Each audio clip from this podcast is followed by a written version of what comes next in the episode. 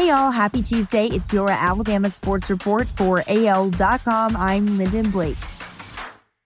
When Tom Brady signed with the Tampa Bay Buccaneers last year after 20 seasons with New England, the free agent transaction left Jarrett Stidham at the top of the Patriots quarterback depth chart.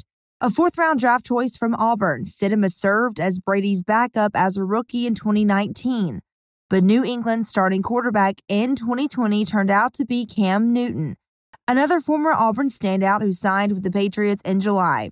In this year's NFL draft, New England used the 15th choice to acquire Alabama quarterback Mac Jones on April 29th after re signing Newton in March.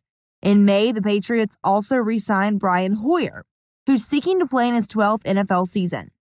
It definitely fires me up, Stidham said on Monday when asked about his reaction to the Patriots' pick of Jones.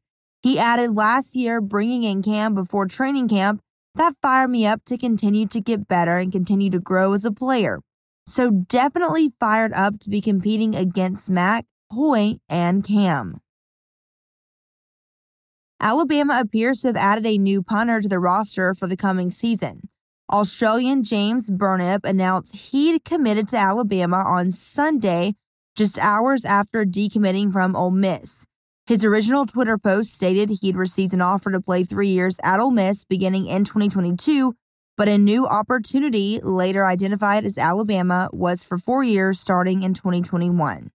Burnip in January told RebelGrove.com he never played in an American football game, but has worked with coaches at ProKick Australia, a group that's developed a number of college punters.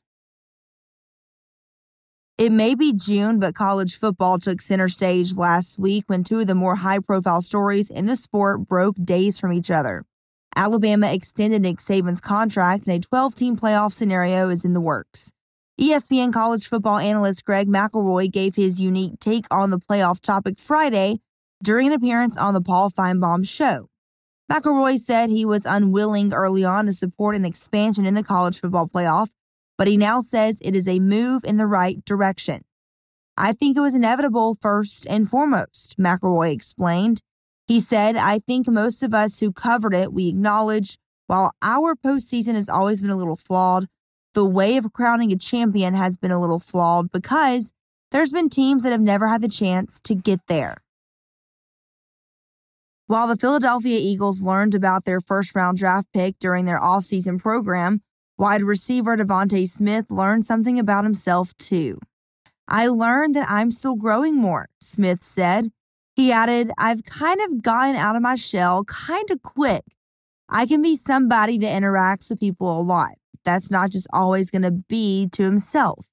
I feel like it mostly goes to my teammates, just the way they've accepted me and how comfortable they made me feel.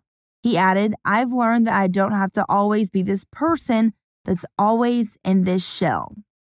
That's your Alabama Sports Report for AL.com. I'm Lyndon Blake.